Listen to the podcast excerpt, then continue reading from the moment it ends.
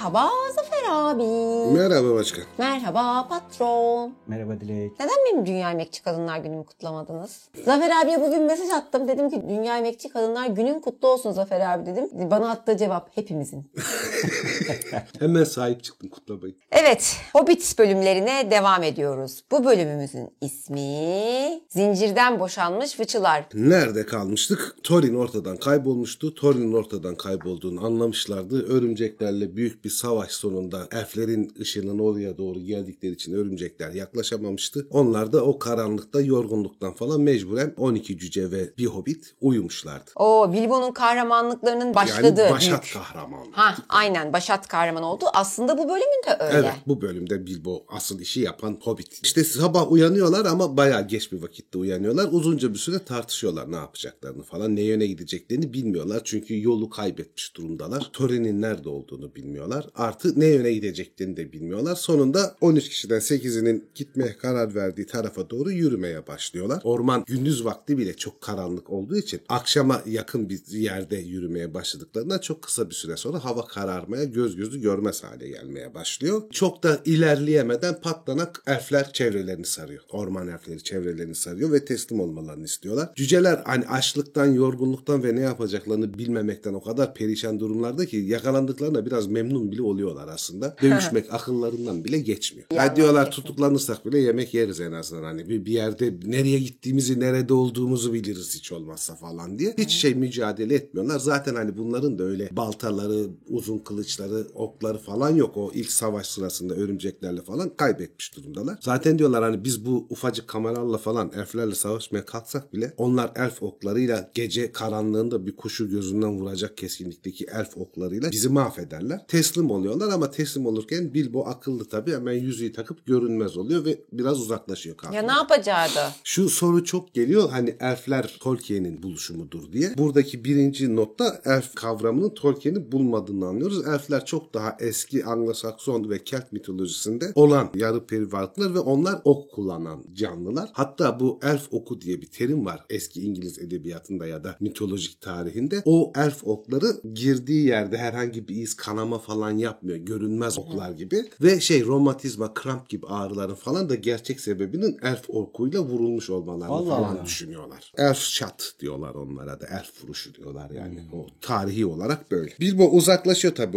onlardan. Elfler de bunu fark etmiyor Bilbo'nun yok olduğu için. Sayıyorlar 12 tane cüce var. İyi diyorlar. Bunların ellerini gözlerini bağlıyorlar ve hızlı bir şekilde yola koyuluyorlar. Bilbo da bunların peşinden takip ediyor. Ama cüceler zaten yürürken de hani çok pat pat pat davrandıkları için o ayak sesleri arasında falan Bilbo'nun takip sesleri, ayak sesleri elflerin dikkatini çekmiyor. Bayağı bir süre yolda devam ediyorlar falan elflerin götürdüğü yerde. Bilbo'nun gözleri açık ama orman o kadar karanlık ki zaten ve cüceler de Bilbo'da nerede kaybolduklarını, nereye gittiklerini falan bilmedikleri için gözleri açık olsa da aslında bir yol falan öğrenebilecekleri yok cücelerinde. Çok bitkinler bunlar ama elfler o konuda hiç acımıyorlar. O götürebildikleri kadar hızlı götürüyorlar cüceleri. Çünkü elf kralının emri var. Elf kralı diyor ki olabildiğince hızlı getirin bu kafileyi yanıma falan diye. Uzunca bir süre yürüdükten sonra bir köprüye geliyorlar. Köprünün altından su akıyor. Köprünün karşı tarafında da böyle ağaçların kökleriyle dallarıyla örülmüş bir kapı girişi gözüküyor. Yani elf kralının sarayı ya da malikanesinin olduğu yerin girişi gözüküyor. Bilbo geride kalıyor. İlk başta tırsıyor çünkü kapının görüntüsü falan çok korkutucu geliyor Bilbo'ya. O yüzden şey yapıyor hani girsem mi girmesem mi diye biraz şüphede. Tek tek cüceleri içeri sokarken sonunda Bilbo şey kararı veriyor. Onlar benim dostlarım. Serbest olan benim. Büyülü yüzükle ben de görünmez de olabiliyorum. Bir iş yapacaksam ben yapacağım abi. Ben bunları takip etmek zorundayım diye. Son elf girip de kapı kapanırken ucu ucuna köprüyü geçiyor koşa koşa. O da aradan sıvışıyor. Onlarla beraber kapıdan içeri giriyorlar. Cüceleri gözlerini açıp koridorlardan geçirerek bir odaya doğru götürüyorlar elfler. Bilbo da bunun peşinde. Orada şeyi fark ediyor Bilbo. Koridorlar, mağaraların yolları falan goblinlerin yolları kadar yüksek ve ihtişamlı değil tavan falan ama çok daha temiz, havadar ve güzel. Daha ışıklı. Goblinlerin kullandığı mağara yolları gibi pis, karanlık değil. Burada sütunları yaşayan taşlardan yontulmuş büyük salon diyor. Yaşayan taşlar Yaşayan taşlar taşlar derken muhtemelen şey işte sarmaşıklarla kaplı ya da yosunlarla kaplı üstünde yaşam organizmalar bulunan taşları kastediyor. Güzel bir betimleme. Evet yaşayan taşlardan oluşur diye. Büyük bir salona giriyorlar. Bayağı irice bir salona ve orada tahta bir tahtın üstünde elf kralı oturuyor. Burada şu not verilmiş. Hobbit'te elf kralının adından hiç bahsedilmiyor. Sadece elf kralı diye geçiyor. Daha sonra Lotur'da öğreniyoruz ki bu elf kralı Taranduil. Yani Legolas'ın babası olan kişi. Daha sonra da zaten şeyi de öğreniyoruz. Yani Tolkien Lotur'u yazdıktan sonra bunları birinci çağa da bağlıyor. Taranduil'i babasını buradaki kurulumu falan ikinci çağ ve birinci çağa da bağlıyor. Taranduil ta birinci çağda Doriath'ta yaşayan sınır koruyucu elflerden birisi. Ta o zamandan beri orta dünyada var olmuş birisi yani. Birinci çağ, ikinci çağ ve üçüncü çağın artık sonlarına gelindiğinde hala varlığı devam eden bir kral. Ama Hobbit'te Taranduil olarak bir kere bile adı geçmiyor. Kral bunlara bakıyor perişan durumda yani cüceler falan açlıktı, sinir bozukluğuydu bilmem ne. Diyor ki ellerini falan çözün diyor. Yani bunların elleri bağlı kalmasına gerek yok. Benim büyülü kapılarımdan diyor buraya giren benim iznim olmadan zaten dışarı çıkamaz. Hani öyle bir şansları yok. O yüzden elleri bağlamanın anlamı da yok. Elf kralının elinde meşeden bir asa var. Bu meşe asa hikayesi Druidlerde çok önemli. Druidlerde meşe kutsal bir ağaç. Akasya, diş budak ve meşe ağaçları aynı korulukta yan yana büyüyen ağaçlar. Ortak yaşam nedenlerine sahip ağaçlar. Hepsi çok kuvvetli tahtalara ve dayanıklı uzun ömüre sahip ağaçlar. Bunların lider ağacı da meşe. Meşe ağacı Druidler için çok kutsal olduğu için kralın elinde de orman elfi olarak meşeden bir asa var. Kafasında da çalılardan kırmızı kış yapraklarından oluşmuş bir taç var. Orman çiçekleriyle kaplı bir taç takıyor. Şimdi baharın sonu geldiği içinse solmuş yapraklar altın sarısına ya da kızılığına kavuşmuş yapraklardan bir taş takıyor. Yani mevsimine göre kralın tacındaki organikler değişiyor. Öyle bir durum Güzel var. ama. Güzel detay hakikaten. Tam masalsı şeyler abi bunlar yani. Adam masal anlatmayı biliyor yani. Kesinlikle Hakikaten. abi. Cücelere şey diyor yani siz ne arıyorsunuz burada? Burada oluş sebebiniz ne falan gibi sorular soruyor. Ardı arkasına soru sormaya falan başlıyor. Ama cüceler de tıpkı Thorin gibi buna gerçek hikayeyi anlatmıyorlar. Herhangi bir şey söylememeye çalışıyorlar ya da huysuzlanıyorlar. Hatta Balin bir ara o kadar kızıyor ki öfkeleniyor. Balin de orada cücelerin en yaşlısı durumunda zaten. Yaş en büyük olan kişi. Suçumuz nedir ey kral diyor. Ormanda kaybolmak, aç susuz kalmak, örümceklere esir düşmek bir suç mudur da diyor bizi suçluyorsun burada tutuklu gibi getirdin. Örümcekler evcil hayvanlarınızdan biz onu öldürdük diye bizi suçluyorsunuz diye. Ev kralı da ciddiyetini hiç bozmadan şey diyor. Diyarımda diyor izinsiz olarak dolaşmak suçtur. Üstünde yürüdüğünüz yol benim yolum. Benim yolumda benden habersiz gezmek suçtur. Dört kere diyor benim elflerimin toplantısını bastınız, kargaşa çıkarttınız. O gürültü patırtıda örümcekleri uyardınız, tehlike doğurdunuz. Bunlar suçtur. Daha başka suç mu istiyorsun diyor. Yaptığınız her şey suçtu zaten diyor. Ve diyor adam gibi bir hikaye anlatana kadar diyor o zaman diyor sizi diyor zindanlara kapatacağım. Aklınız başınıza gelirse diyor herhangi birinizin bana doğruları anlatırsanız o zaman yeniden durumunuzu konuşuruz. Bir de şey hani krallar langur lungur hesap sorar gibi konuşunca o da hani aristokratik hiyerarşiye de karşı bir durum oluyor. Ona da bozuluyor tabii. Aynen. Bir de hani bu elf krallığından bahsederken hep böyle bir kibirli bir kraldır. Elf kralı hani hep öyle bahsedilir zaten Taranduil'de. Yani fırça yiyip bunları zindanlara gönderiyorlar aşağı katlardaki zindanlara. Yalnız kral akıllılık yapıyor. Daha önceden Thorin diye bir cüce yakaladığından ve onu da zindanlara kapattığından bahsetmiyor. Thorin'in hala nerede olduğunu Bilbo dahil cüceler de bilmiyor. Bilbo daha sonradan öğreniyor. Uzun bir süre oralarda dolandıktan sonra fark edecek. Bir başka cücenin daha kötü, daha aşağı katlarda bir zindana atıldığını. Ya bunlar da aslında Thorin gibi gittiklerinde yiyecekleri falan veriliyor. Yani öyle çok düşmanca falan bir tavırlar yok. Dayak yok, kötek yok, aşağılama yok. Suları, yemekleri falan veriliyor cücelere ama her biri ayrı ayrı hücrelere konuluyor. Bir arada da tutulmuyorlar. Hepsi tek başına bir hücre hapisine gönderiliyor. Filmlerden de önemli bir farkı o hücrelerin biliyoruz ki bu hücreler duvarlarla çevrili. Yani önde bir parmaklıklı değil dışarıyı da görmüyorlar. Filmde oysa hani parmaklıklıydı direkt birbirlerini görüp Evet. konuşabiliyorlardı Doğru. falan. Burada öyle değil. Burası bayağı hani hücre, Hücre. gerçekten hücre. Yalnız hazır nazır hücreleri varsa demek ki orada bir mahkeme sistemi de var. Var. Yani kralın işte aşağı katları neredeyse tamamı şeyle hücrelerle dolu. belki hücre daha abi yani. çok uzun süredir oralarda ya belki zamanında hani insanlarla bir kavgaları vardı. Cücelerle bir hırları gürleri vardı belki. Bir de bu Taranduil o ikinci çağdaki son ittifak savaşında çok büyük kayıplar verip babasını da o savaşta kaybedince ormanına dönüyor ve orada çok kapalı bir hayat sürüyor ve ormana kimsenin girmesinden falan da hoşlanmıyor hakikaten. Herkesi tehdit olarak gören birisi. O bakımdan da belki hücreleri falan çoğaltmış olabilirler. Bilbo tabi görünmez olarak dışarıda. Bilbo işte çok uzun süre yüzüğü takan birisi. Belki de o yüzden çok kısa süre elinde tutmasına rağmen yüzüğü çok uzun yıllar boyunca yüzük yanındayken yaşlanmıyor. Çünkü bu sırada hani cücelerden ilk yanından ayrıldığında taktığından beri parmağından hiç yüzüğü çıkartmıyor. Görülürüm diye korkuyor. Ondan sonra da şey yapıyor yani bu etrafı falan bir araştırayım diyor. Yani ne olacak ne yapılacak hani buralarda yaşanır mı yaşanmaz mı? İşte yiyeceği mutfaktan çalıyor. En olmadık kimsenin dokunmayacağını gördüğü düşündüğü yerlere falan gidip oralarda uyuyor. Ayak altında durmuyor. Işığa dikkat ediyor çünkü bedeni gözükmese bile gölgesi gözüküyor ışıkta. Kapılar büyü marifetiyle kapanıyordu. Evet. Tolkien'e bak bak. O zamanlar açılır kapanır kapılar yok mu? Onları düşünmüş gibi olmamış evet, mı büyüyle diyor her kapı büyüyle kapanıyor. o sayede açılıyor. dışarı çıkabiliyordu diyor. O yani diğer elfleri takip ederek kapıları geçebiliyor. Diğer elfleri takip ederek kapılardan dönebiliyor. Bayağı da uzunca bir vakit geçiriyor ama hep huzursuz yani gölgem görünecek. Birisi bana çarpacak bir şey olacak falan diye. Bayağı huzursuz günler falan geçiriyor orada. Ve arada da bir şey yapıyor. Hani kral da bu asıl büyük köprünün oradaki kapıdan çıkıp bazen avlanmaya falan gidiyorlar. O sırada ormana da çıkıyor Bilbo onlarla beraber. Onlar dönerken de son anda Canavli ile işte aradan geçip tekrar şey yapabiliyor. Mağaraların içine girebiliyor. Çok güzel bir laf var burada. Diyor ki her gün aynı evi soyup duran ama asla kaçamayan bir soyguncu gibiyim. Çünkü habire oradan yiyecek içecek falan çalıyor ediyor ama kaçamıyor da evden. Sürekli aynı evde kalmak gibi. Çok sefil ve bıktırıcı bir durumdu bu diyor. Gandalf keşke burada olsaydı ya da ben en azından evimde olsaydım diyor. Gene yeniden. ben diyor keşke evimde olsaydım. Öldü öldü ya. Ve şey diyor yani büyücü keşke burada olsaydı ya da diyor bir şekilde büyücüye Gandalf'a diyor haber gönderebilseydin falan. Ama bunun mümkün olmadığını günler geçtikçe kabulleniyor ve şeyi de fark ediyor. Yani bir şey yapacaksam ben yapacağım. Başka kimse bir şey yapamayacak. Hepsi hücrelerde zaten. Zamanla şeyi de öğreniyor. Bu 12 cüce nereye hapsedilmiş? Onları da gidiyor hücrelerin nerede olduğunu buluyor. 12 cücenin hücresini. Arada konuşmalardan falan da daha önce bir cücenin yakalanıp daha aşağı katlarda hapsedildiğini öğrenince hemen aklına Thorin Meşe Kalkan geliyor zaten. Diyor ki demek ki Thorin de yakalanmış burada. Thorin'in şeyini de araştırıyor. Hani onun hücre nerede falan diye ona da uğraşıyor. Hatta şey yapıyor. Gidiyor ve sonunda da Thorin'in hücresinin nerede olduğunu buluyor mağaralardan. Gitgide yolları falan ezberler hale geliyor yani mağara yollarını. Thorin de o sırada artık cüce arkadaşlarından ayrı tamamen psikolojik olarak bitmiş durumda. Zaten dört duvar arasında hani şeye razı olmak üzere. Ben diyor bu hazineden bilmem neden bahsedeyim. Doğruları söyleyeyim aman dileyim yoluma devam edeyim. Arkadaşlarımı bulayım yani. Daha fazla dayanamayacağım. Yani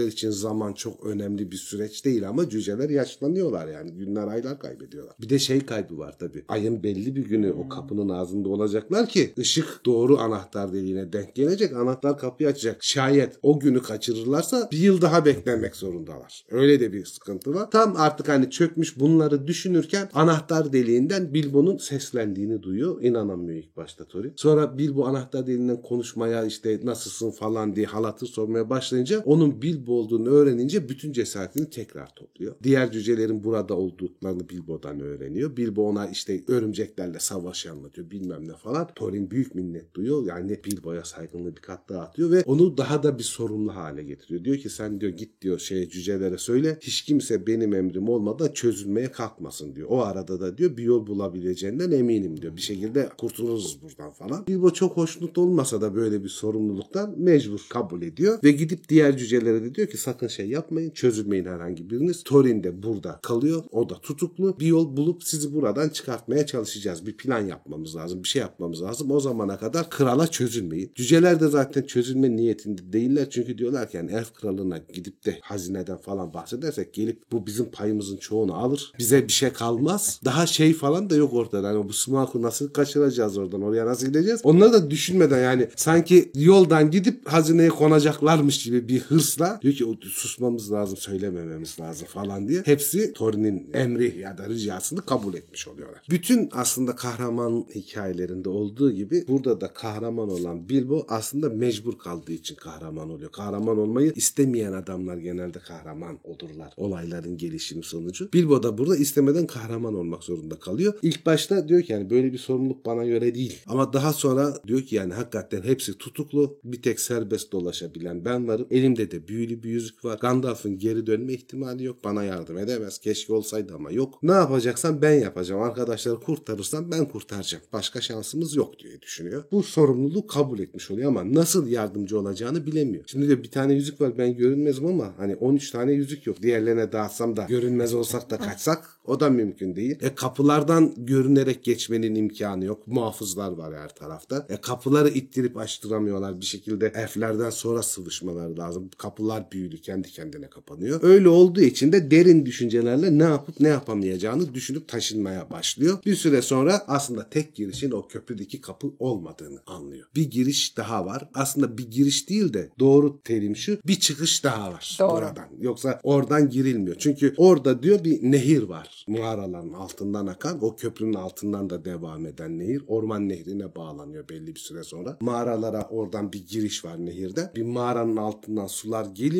ve oradan da ters tarafa dışa doğru bir akış olduğu için yeraltı kaynağı oradan dış nehre doğru akıyor. Buradaki elfler de o suyun taşıma kuvvetinden falan faydalanarak oradan ticareti falan geliştirmişler. Bunu zamanla öğreniyor. Oradan varilleri atıyorlar. Variller suyun şeyiyle gidiyor. O fıçılarla çok büyük oranda şarap var. Çünkü ormanda üzüm bağları yok. Muhtemelen havası çok sert olduğu için ormanın ve güneşsiz olduğu için çok uzak diyarlardan ve oradaki göl kasabası Eskorat taraflarından falan bunlara şarap geliyor. Elfler şaraba düşkün. Kral daha da bir düşkün. Yani kral da tam bir şarap Şarapçı şarapçı yani. Aynen. Aynı zamanda da dışarıdan işte insanlardan balıklar alıyorlar, tereyağı alıyorlar, işte elma alıyorlar. Hani meyvelerini falan da alıyorlar. Çünkü elfler çok sık bir orman olduğu için tarımla uğraşamıyorlar. Diğer yiyeceklerin de avcılık hariç elde edebilecekleri yiyecekleri ya da böğürtlen möğürtlen gibi ormandan toplayamayacakları meyve ve sebzeleri dış dünyadan alıyorlar ve dış dünyaya da o fıçılar boşaldıktan sonra nehir yoluyla gönderiyorlar. Şeye göl kasabasına Göl gidiyor değil mi abi? kasabasına gidiyor orada. Yalnız düzeni çok iyi. Bir platform kurmuşlar altından su akan. O bir mağarayla geldiği için aslında üstü tamamen kapalı. Ama o mağaranın üstünü delmişler belli bir kısmını. Oraya tahtadan kapaklar yapmışlar. Fıçıları aşağı atıp nehre atacakları zaman o kapakları kaldırıyorlar. Oradan fıçıları suya atıyorlar. İleride de çarkla çalışan bir parmaklıklı kapı sistemi var nehrin içinde. Suya attıktan sonra o kapıyı da kaldırıyorlar. Altından fıçılar geçtikten sonra tekrar kapatıyorlar. Ama oralardan hiçbir tehdit görmedikleri falan için aslında çoğu zaman o parmaklıklı kapı zaten kapalı değil açık kalıyor. Diyor ki yani buradan diyor bir şey yapabilir miyiz? Buradan kaçmanın bir yolu olabilir mi bu? Çünkü illa o büyük kapıdan kaçmak gerekmiyor artık falan diye. Ama şey çok tırsıyor tabii yani. Bir kere yakalanırlarsa diyor. Bu sefer ben de yakalanırım. Kaçmak için hiçbir umudumuz kalmayacak. Şimdi diyor bu fıçılarla ticaret yaptıklarına göre diyor biz diyor fıçıların içine binsek çaktırmadan bizi atsalar oradan nehirden aşağı doğru sürüklensek bu iyi bir plan. Ama bunu cüceler kabul eder mi yani? Fıçının içinde çok büyük hayati riski olan bir plan bu çünkü. Belli bir süre kafasında başka bir şey bulmaya falan çalışıyor. Bir de çaktırmadan o kadar cüceyi çıkartıp oraya getirip fıçılara koyacaksın. Onları attıracaksın aşağıya falan. Bu da çok hani küçücük küçücük şeylerle büyük imkansızlıklar yaratabilecek hassas bir plan. Birçok şeyin denk gelmesi gerekiyor. Öyle bir fırsatı nasıl bulabilirim? Nasıl böyle bir fırsat çıkar? Ona da akıl erdiremiyor. Ama sonunda pes ediyor. Diyor ki ya böyle bir şeyi riski alacağız. Bunu deneyeceğiz. Ya da zaten çıkamayacağız. Burada kalacağız yani yapacak bir şey yok. Şöyle bir fırsat doğuyor. İşte gene Bilbo'nun büyük şansı ki geçen bölümde de Tolkien yazar olarak demişti yani Bilbo şans bakımından hiçbir zaman çok kısıtlı değildi. Her zaman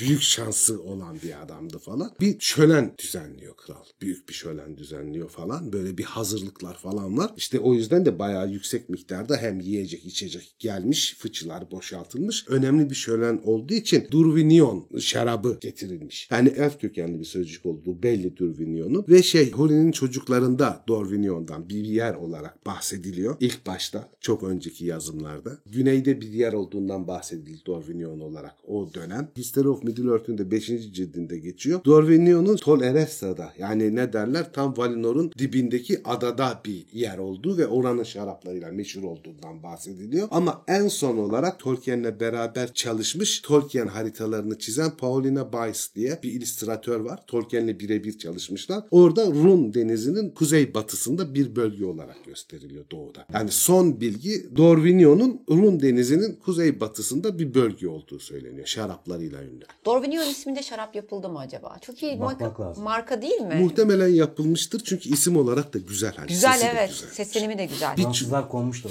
ona. Kesin. Dormignon. Le Chateau. Dormignon.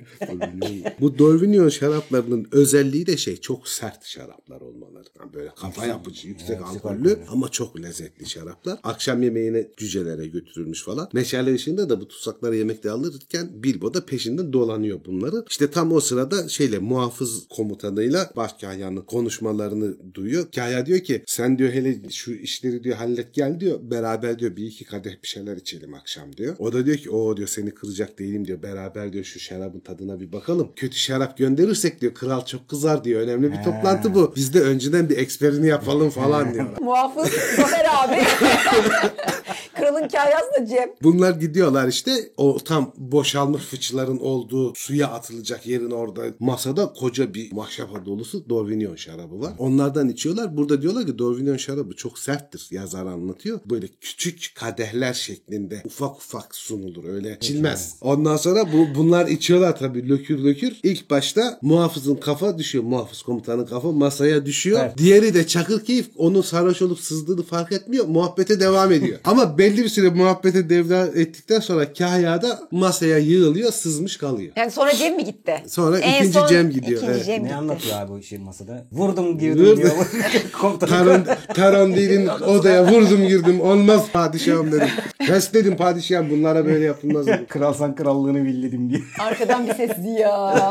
Bilbo bunu fırsat olarak biliyor. Hemen gidiyor muhafız komutanın yanına. Muhafız komutanın yanından şeyi alıyor. Kemerinden Anahtarı. hücrelerin anahtarlarını alıyor. Ama Bilbo çok kısa boylu olduğu için anahtarlar da çok büyük. Taşımakta zorluk çekiyor. Arada bir yere ya da sağa sola çarpıyor. Şahur şukur gürültü yapıyor. Ödü kapıyor birileri duyar muyar diye. Ama koridorlarda falan da tesadüfen kimse yok. Çünkü eğlence o kadar büyük ki hiç kimse görev başında falan durmak istememiş. Herkes yemeğe içmeye gitmiş. İlk başta Balin'in oraya ulaşıyor. Hücreye ulaşıyor. Balin'in kapıyı açıyor. Balin tabi Bilbo'yu görünce çok seviniyor falan böyle. İlk kurtulmuş olmasına rağmen falan da çok merak ediyor. Yani nasıl oldu sen nasıl kurtuldun beni nasıl kurtardın bilmem ne. Bilbo diyor ki aklımda plan var. Hepinizi birden kurtaracağım. Zaten diyor ya hep beraber kurtulacağız ya hepimiz birden yakalanacağız. Bütün şansı kaybedeceğiz. Şu anda anlatıp da diyor zaman kaybedemeyiz. Çeneni kapat beni takip et. Balin sesini kesiyor takip ediyorlar. Diğer 11 cüceyi de kurtarıyorlar. Diğer 11 cüceyi kurtardıktan sonra hepsi birden sorular sormaya başlıyor. Diyor ki ya planın ne büyük plan ne bilmem ne falan diye. Diyor ki Thorin burada aşağı katta zaten söylemiştim. Thorin'i de bulup çıkartmamız lazım diyor. Ondan sonra diyor planımızı açıklayacağız falan diyor. Gidiyorlar Thorin'i de kurtarıyorlar. Black Ops yani. Ah. Gizli tutuyor her şeyi. Gizli tutuyor her şeyi. Bilbo her hücreyi açıp da cüceyi çıkarttıktan sonra hücre kapısını tekrar kilitliyor. Şey diyor Thorin. Efendi Baggins diyor sonsuza kadar diyor bizim hizmetimizi hak etmiştir diyor. Artık diyor onun fikirlerin falan ne kadar değerli olduğu iyice anlaşılmıştır. Gandalf'ın dediği her şey gibi o diyor gene doğruyu söylemiş ve Bilbo'nun gerektiği zaman ne kadar muhteşem bir hırsız olduğu kanıtlanmış oldu Ta ki Bilbo'nun fıçı planını duyana kadar. Ama tabii Bilbo Fitch'i planını duyduğunda hepsi birden olmaz öyle şey nasıl yapacağız biz oraya girmeyiz fıçılarda hayati tehlikemiz var ya su alırsa boğulursak ya sağa sola çarparsak kafamız gözümüz yarılsa falan diyor. Bilbo da gayet sakin bir şekilde diyor ki iyi o zaman diyor anahtarlar hala bende gideyim diyor hepinizi sırayla tıkayım diyor geri. Siz diyor daha iyi bir plan olursa haber verirsiniz ben de sizi kurtarmak istersem o zaman kurtarırım. Ondan sonra böyle deyince Bilbo net bir şekilde konuşunca seslerini kesiyor cüceler. Diyorlar ki yani başka yol yok hakikaten yani risk alacağız. Bilbo da hemen şey diyor. Madem diyor buna karar verdiniz bu şekilde yapmaya artık beni dinliyorsunuz. O zaman gelin benimle diyor. Sızmış muhafızın komutanıyla Kahya'nın yanına gidiyor. Muhafız komutanın şeyine takıyor tekrar anahtarları. Diyor ki bu adam diyor hiçbirinize kötü davranmadı. Acımasızlık yapmadı diyor. Şayet diyor belinde olursa diyor şey onun çaldırmadığı belli olur. Daha az ceza alır. Bir de diyor şöyle bir yararı var. Bütün kapılar kilitli olduğu halde hepimiz kaçtığımız için anahtarlar da hala yerinde durduğu için ne büyük bir güçleri, büyük güçleri varmış bunların nasıl bir şeymiş falan diye akılları karışır. Belki bizim peşimizden gelmekten vazgeçerler. Zehir ya.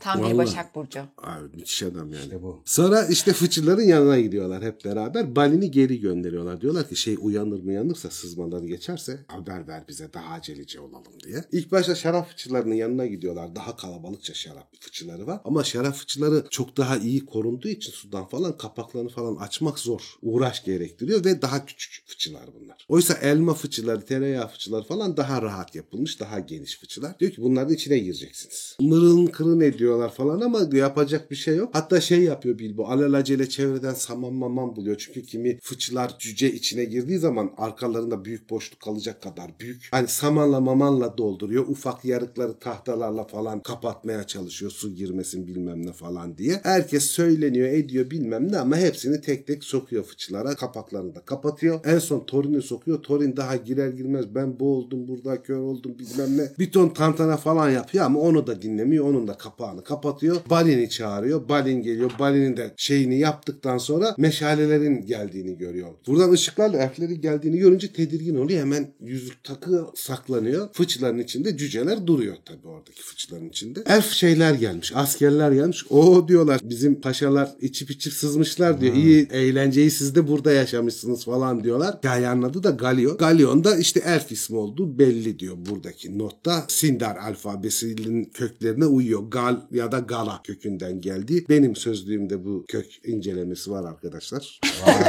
İyon'da gene benim sözlükte belirttiğim üzere erkek soy devamı ekidir. Yani oğlu işte ne Süleymanoğlu, Ahmetoğlu. Ondan sonra şey takılıyorlar bunlar. O içmişsiniz bilmem ne falan diyor. Galyon da kızıyor. İşlerimizi hallettik diyor. Bir iki kadeh bir şey içtik. Baktı kralın götürdükleri şey falan nedir ne değildir falan diyor. Ona bakıyoruz diyor. Hem diyor söyleneceğinize diyor daha şarabımız var diyor. Gelin diyor size de bir iki şey vereyim. Oradaki gelen elflere de birer bardak veriyor. Herkes içiyor neşeleniyor falan. Nehre atılacak fıçılar bunlar mı? Diyor o gelen askerler. Evet diyor onlar diyor boşaltıldı diyor. Nehre gönderilecek bunlar. Adamlar da aşağı iniyorlar diyorlar bir an önce yapalım. Çünkü yukarıda şarkılar, yiyecekler ve şeyler var, şarap var. İşimizi halledelim bir an evvel dönelim. Aşağı iniyorlar bir iki tane boş şey atıyorlar ama içinde cüce olanlar ağır tabii sırıkla iterken. Diyorlar ki bak bunların içi dolu gibi çok ağır. Galio sonra dolu fıçıları sen göndermiş olma. Bizim sayemizde diyor elf yiyecekleriyle insanlar büyük bir şölen çekiyor olmasın kralı kızdırma falan. Galyon da diyor ki şarapla bulanmış zihinlerin ağırlıkları nasıl ölçtüğü tartışılmaz diyor. Sen niye at diyor. Ben kefilim onların hepsi boş diyor. İyi diyor sen bilirsin diyor onlar da. Tek tek fıçıları hepsini. atıyorlar. O sırada Neyi kaçırmış? bir şeyi kaçırmış. Bilbo kenarda. Evet Bilbo fıçıya girmemiş durumda. Aferin. Bilbo da bunu yeni uyanıyor ama. Fıçılar gidiyor Bilbo atıyorlar.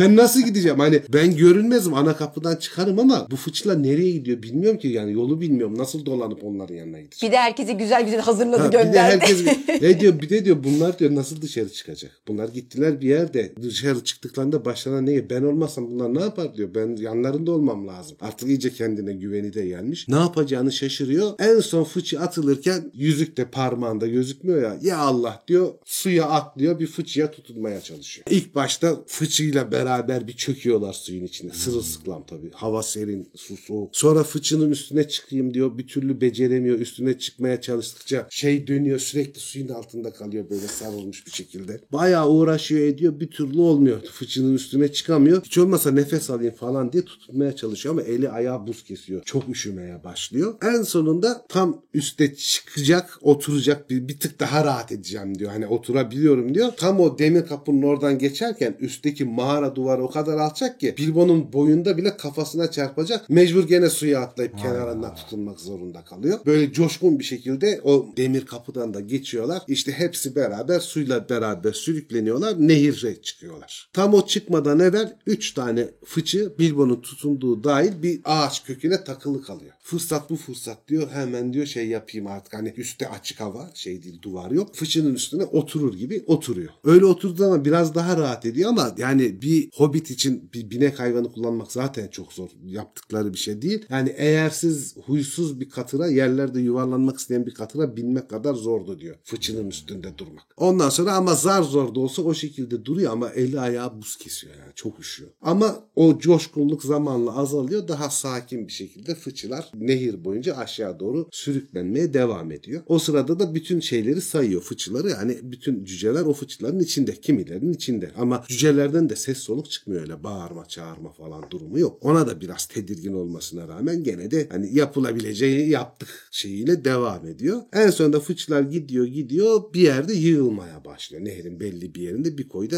yan yana yan yana yığılmaya başlıyor. Ve orada bu fıçıların gelişini bekleyen gözcülük yapanları görüyor. Onlar hadi fıçılar geldi diyorlar ama fıçıları karaya çıkartmıyorlar. Daha yolculukları bitmedi diyor fıçıların. Fıçılar sabaha kadar oralarda kalsın diye birbirlerine bağlıyorlar fıçıları. Sonra onu da kıyıda bir yere bağlıyorlar. Sabahlayın diyorlar. Salcı elfler bunları göl kasabasına doğru götürecek. Onları bekleyeceğiz diye. Bu işi tamamladıktan sonra köylerine gidiyorlar oradaki yerleşimlerine. Bilbo da o sırada karaya çıkmış durumda. Çok üşümüş. Bakıyor ileride şeyler gözüküyor. Işıltılar, evler falan var. Bu parmağında yüzük evlere doğru fıt fıt gidiyor. Burada Bilbo'nun o aristokrat hobbitlikten yabanın hayata geçişini daha bir kanıksadığını görüyoruz. Hemen yiyecek bir şeyler aramaya çalışıyor. Artık diyor önceki gibi diyor hani keyif olsun, lezzet olsun diye can istediği zaman yiyen bir hobbit olmaktan çıkıp ihtiyaçlarını çalarak da olsa karşılamayı hak ettiğini düşünen bir hobbite dönüşmüştü Bilbo. E bir de neden hoşlanmıyor abi? Yapış yapış. Yapış yapış çok Keyif. soğuk, pis yani donuyor. Alevlerin yanına gittiği zaman ışıktan gölgesi belli oluyor. İlk başta gene de saklanıp biraz ısınmaya falan çalışıyor ama yemekler kayboluyor, şarap kayboluyor. Sağda solda görünmez gürültüye çıkmaya başlayınca köyde bir kargaşa oluyor. Bir şey dolanıyor buralarda falan diye. Üstünden damlalarla bir şey ıslanarak devam ediyor. Bakıyorlar bir şey yok. Oturduğu yerde su birikintisi olmaya başlıyor üstündeki kıyafetlerde. Diyor ki buralarda tutamayacağım ben. Gene arkadaşların yanına gideyim. Orada sabahlayayım. İşte bir deri kesede şarap çalıyor. Bir parça peynir çalıyor. Bir de bir somun ekmek. Onlarla beraber fıçıların bağlandığı yere gitmiş oluyor. Orada yanlarında şey kuru yapraklar buluyor. Kuru yaprakların arasına giriyor. Şaraplar ısınıyor biraz. Ekmekle de karnını doyuruyor. Orada uyuyor. Sabah salcı elflerin sesleriyle uyanıyor. Onlar ellerinde şeyler var. Küreklerden daha uzun ama kürek olarak kullandıkları sırıklar var. Onlarla beraber şey yapıyorlar. Fıçıları bir sala dönüştürüp göl kasabasına doğru iteklemeye başlıyorlar. Yalnız Bilbo'nun şöyle bir tehlikesi olmaya başlıyor. Çok üşütmüş durumda. Kendini tutamıyor. Bilbo da hapşurmaya başlıyor. İlk başta o kargaşada hapşuruk sesini falan duymuyorlar. Ama sal uzaklaşmaya başlayınca Bilbo salların üstüne çıkma gerekliliğini duyduğu için arkadaşlarından ayrılmamak için ya diyor inşallah hapşurmam ve belli olmam diyor. Atlıyor. Fıçıların oraya gidiyor ve büyük bir tesadüf eseri belki de nehrin ortasına doğru itilendikleri süre boyunca hiç hapşurmuyor. Biraz da güneş var azıcık üstüne vuruyor. O eski üşümesi de kalmıyor ama ateş falan çıkmaya başlamış ciddi bir üşütme var. Hapşırmadığı için elfler de onun varlığını fark edemiyorlar yüzükte takılı olduğu için. Ama şey diyorlar. Ya diyorlar bu fıçıların bir kısmı içinde bir şeyler var herhalde diyorlar. Ağır daha fazla dibe batıyor elflerde. Diğerleri diyor ki buraya kadar geldiğine göre diyor yapacağımız bir şey yok. Bunlar diyor boş olması lazım diyor. Sen işine bak diyor. Bunları diyor tek tek kıyıya çıkartıp içine bakamayız. Öyle bir zamanımız yok diyor. Bir an evvel Eskarat'a gitmesi lazım bunların diyor. O yüzden de sırıklarla şey yapıyorlar. Akıntıya yakalıyorlar. Göle doğru aşağı doğru inmeye başlıyorlar. Kralın zindanından kaçmışlar. Bilbo hala serbest. Cüceler fıçıların içinde. Bu bölüm burada bitiyor. Bu bölümde anlatırken es geçtiğim bahsetmek istediğim bir tek durum var. Filmde gördüğünüz gibi göl kasabası böyle gölün ortasına yekpare kurulmuş etrafı sularla kaplı bir nevi Venedik gibi bir yer değil. Göl kasabası gölün kıyısında ama ejderha ateşinden falan tırstıkları için çok uzun iskelelerle ortalara doğru yol almış. Gene kökleri toprağın üstünde ama yaşam alanlarının bir kısmı da gölün ortalarına devam etmiş bir kasaba. Eski görkemi Eskarat'un olduğu zamanki cücelerin orada olduğu zamanki ihtişamı, zenginlikleri falan yok ama filmde gördüğümüz kadar da perperişan, yarı aç, yarı tok bir kasaba değil. Gene belli bir şeyi var. Yaşam standardı olan orta halli bir kasaba burası. Şey değil öyle büyük fakirliğin olduğu bir yer değil. Göl de bereketli. Aynı zamanda Elf Kralı'ya da ticaret yaptıkları için bir gelirleri falan var. O kadar kötü durumda bir kasaba değil. Bunu söyleyeyim filmden farklı olarak. 10. bölüm sıcak bir karşılama adlı şeye de 15 gün sonra devam ederiz. Ben Tolkien'in bölüm son cümlelerini çok seviyorum ya. Hep bir çocuğa anlatır gibi düşünüyorum. Çocuğun hissedeceği şey orada heyecan ve merak ve yeni bölüm ne zaman? Yeni bölüm ne zaman? duygusu. Aynı bizim izleyicilerimizin söylediği gibi. Burada da diyor ki kralın zindanlarından kaçmışlar ve ormandan geçmişlerdi. Ama ölü mü diri mi bunu zaman gösterecek. Tabii. Çok tatlı ya. Çok çok iyi bir yazar ya yani. Gerçekten. yazar. Evet o zaman bu bölümümüzde sona erdi. Bir sonraki bölümümüz sıcak bir karşılaşmada. Görüşmek üzere. Görüşmek üzere. Görüşürüz patron. Görüşürüz.